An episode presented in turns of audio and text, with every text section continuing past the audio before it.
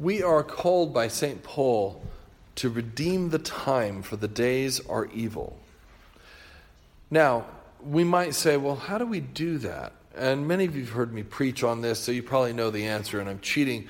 But one of the options, will, you know, we could put on a very dour and sour face uh, that so many Christians put on, trying to show everyone how serious their faith is.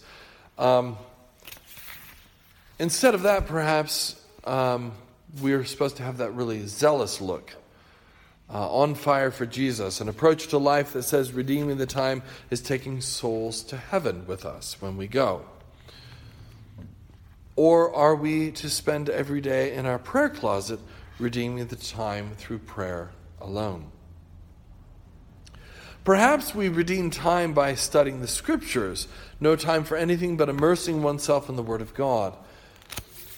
Of course, each of these options is a caricature but the reality is that many of these positions are more or less taken up, excuse me, taken up as the rallying cry for true Christianity, for the true way to really redeem time in these evil days.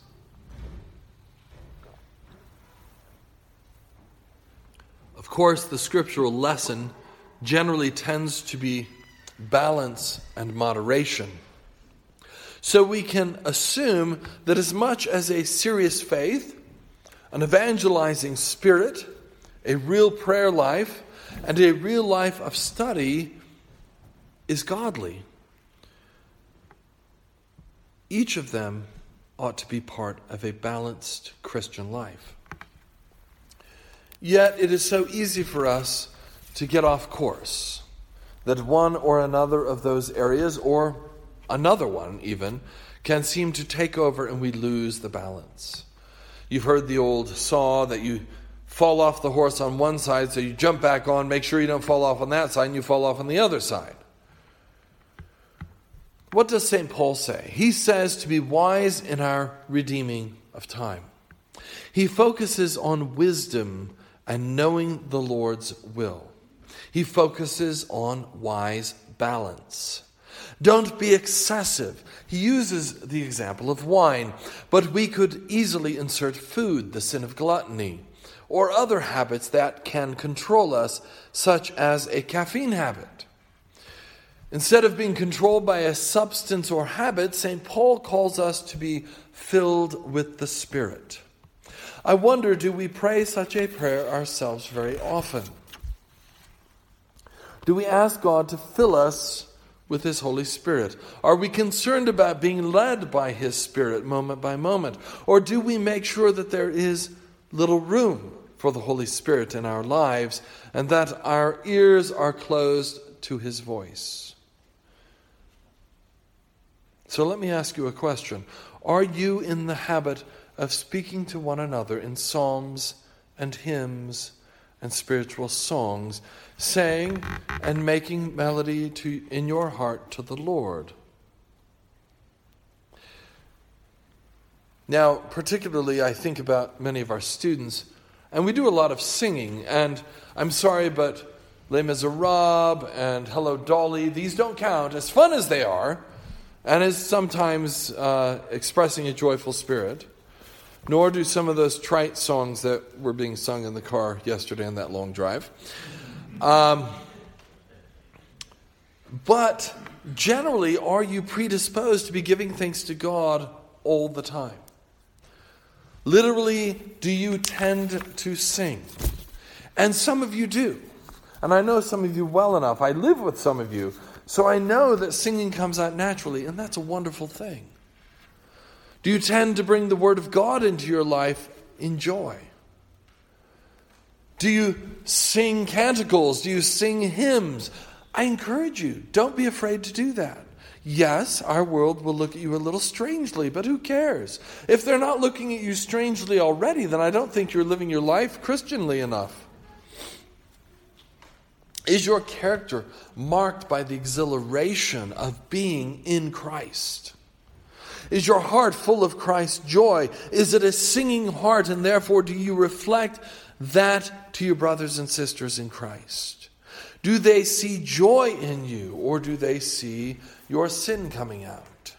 Those are the, really the two options. There's no sort of, I'm not sinning, but I'm not glorying in God either. You're either climbing up the hill towards Christ or you're tumbling down it. All right, maybe slipping a few steps. It wasn't a good day. I climbed three steps and slipped back two. I get it. But the, the idea is we're, we're walking upwards, upwards to the upward call of Christ. When someone thinks of you, do they think, wow, what a joyful heart she has? My, how he just shares the joy of Christ with everyone he meets.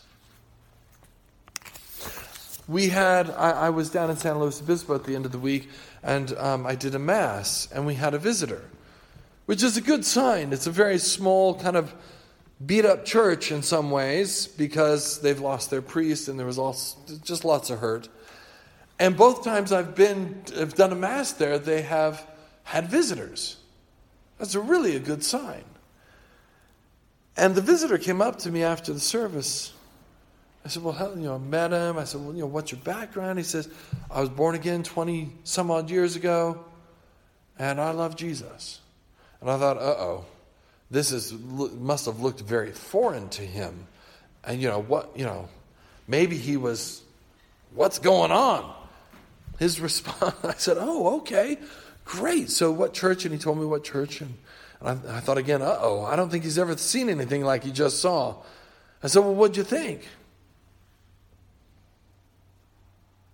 He said, Wow, we just praised God, didn't we?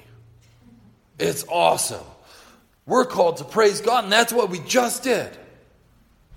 I love those kind of responses where I'm worried about, well, this is very foreign, and people just go, that's awesome. It was the Word of God. We heard the Word of God. I remember my first, my first experience in a liturgical church was an Anglican church. And I finished, and the one thought that popped in my head was, I think we just heard more scripture in that one service than I've heard in the last year's worth of services at the church I attended during college.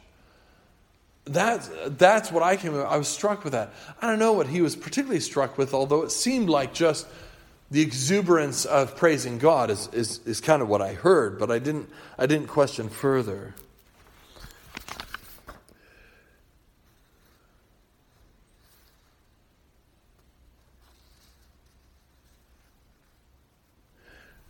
If we don't have that attitude, we need to stop and ask the question What's stopping the Holy Spirit from leading me, filling me, giving me peace and joy?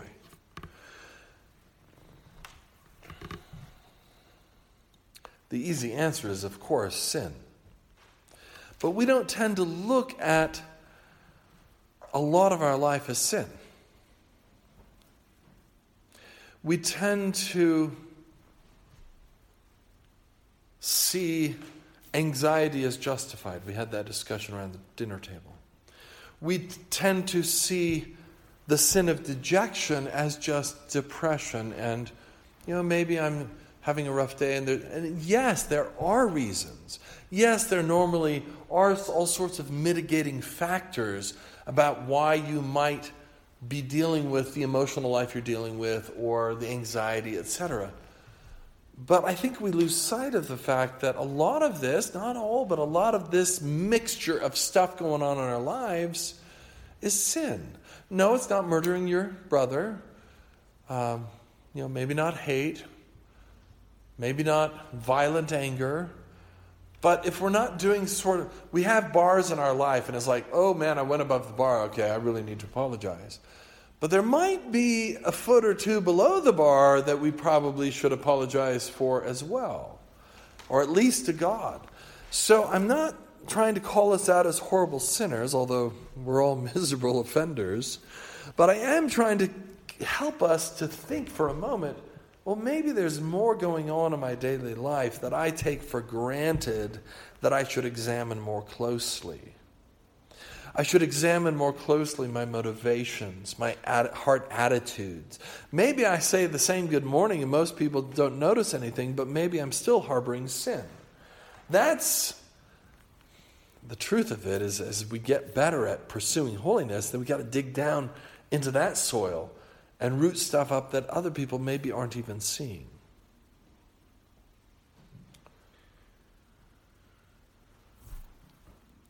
Frustration. Have you ever been frustrated? That's one of my big sins. And you're like, well, wait a minute. Frustration's a sin? I think the dictionary definition is not, but my response most of the time is. Have you ever said, I'm so frustrated? No, yeah, really, you're angry, right? I mean, let's be honest. We're, we're into the sin of wrath, and that's actually one of the big ones. Um, and that's me. I do that all the time. And I have to later go, no, you weren't just frustrated, you were ticked off. Um, and I'm pretty sure, I don't know about you, but for me, 99% of the time it's not righteous anger. Right? I mean, I'm just too selfish for that. Whatever that underlying sin is for you, get rid of it. Nail it to the cross because that's where it belongs. We don't even see it all the time, but we need to look closer, drag it up out of the depths of our hearts, and nail it to the cross. Christ has conquered it, and we are to conquer it as well. If we think for a moment, I'm sure we could list some sins in our lives that keep us from experiencing the filling of the Spirit, which is far more exhilarating than any cup of wine or plateful of food. So let us repent of our sins this morning as we approach the feast of our Lord.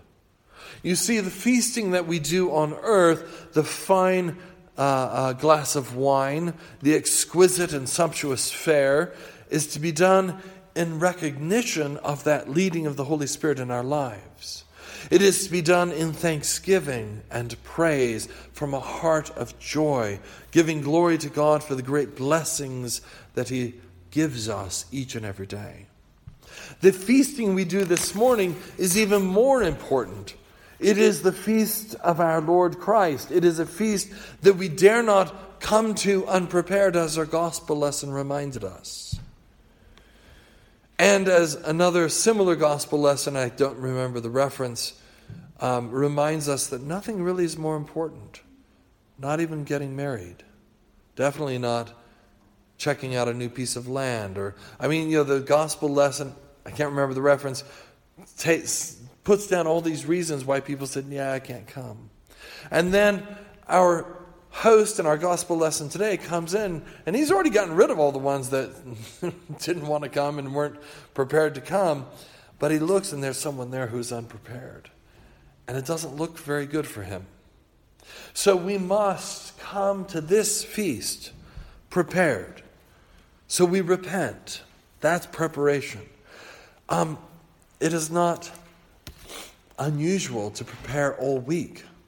The daily office, by the way, that's one of our main means of redeeming time is to participate in the daily office. And if you can pray the Lord's Prayer in the morning and the evening, remember that you are participating. Yes, let's grow that, but let's start there and participate in the office of the church that has been going on since the early church, since the apostles, and has been going on in the Old Testament church since the time of Moses. So that is preparation for Sundays. At, uh, the great uh, Russian Orthodox theologian, uh, argued, I never forgot this, read this years ago. He said, the daily office is the, the office of is the liturgy of time whereas what we're doing this morning is the liturgy outside of time we go to heaven and we leave creation behind in some spiritual sense, and we participate in the heavenlies with angels and archangels and all the company of heaven. The daily office is the liturgy of time, it's the liturgy of redeeming that time. We're saying, Yes, God, this portion of my day in the morning is yours, and in the evening, this portion of the, uh, uh, uh, of the day is yours, God. But the implication is that all the time in between is also God's. And we're to live our life so that that shows forth. No, we're probably not all of us praying every moment. If we did that, I wouldn't say, I'm so frustrated. Um, I'd be saying, God, I'm just going to give you that and I'll be at peace. And that's a journey. Um, so every daily office we do, we're looking back to the last time we communed, and we're looking forward in anticipation to our next communion, to our next Eucharistic feasting. Uh, it's not also unusual for Saturday nights to be a particular preparation time, to really anticipate that tomorrow, God, I'm going to come into your presence in a way that is totally unique in the worship of the church. I'm going to, I'm going to have you in my hands, in my mouth. In, you are going to fill me. And so we prepare the night before. It's also not unusual then the morning of to prepare to meet God Sunday mornings. And uh, there are plenty of um, devotional texts that have prayers for the preparation of communion. There are uh, plenty of uh, practices. So, a fasting communion is very traditional. It doesn't send you to heaven or hell if you do or don't do it, but it is a tradition of preparing to receive Jesus as the first thing of the day. Um, so, and these practices have been around for century upon century. So I encourage you, prepare, prepare. The appropriate wedding garment has also much to do with peace and with joy, given us by the Holy Ghost, for that is being clothed with Christ, our Redeemer. Christ's words take this feast very seriously, right? His gospel words. And therefore, so ought you and I. As we approach his table this morning, may we come with the fear of God, for that is at least the beginning of wisdom. May we come with hearts confessed and cleansed, and with joy and peace in the Holy Spirit, as He fills us by means of word and sacrament. Behold, all things are ready. We are bidden to the feast. May we redeem the time here today in worship and tomorrow in living out that worship in joy and thanksgiving, making melody in our hearts and to each other. So, husbands, wives, I'm going to ask you this week have you been singing to your spouse? I know some of you say, I really don't want to hear that. But may we sing in our hearts and to each other the melody of the redeemed and sanctified in Christ Jesus. Amen.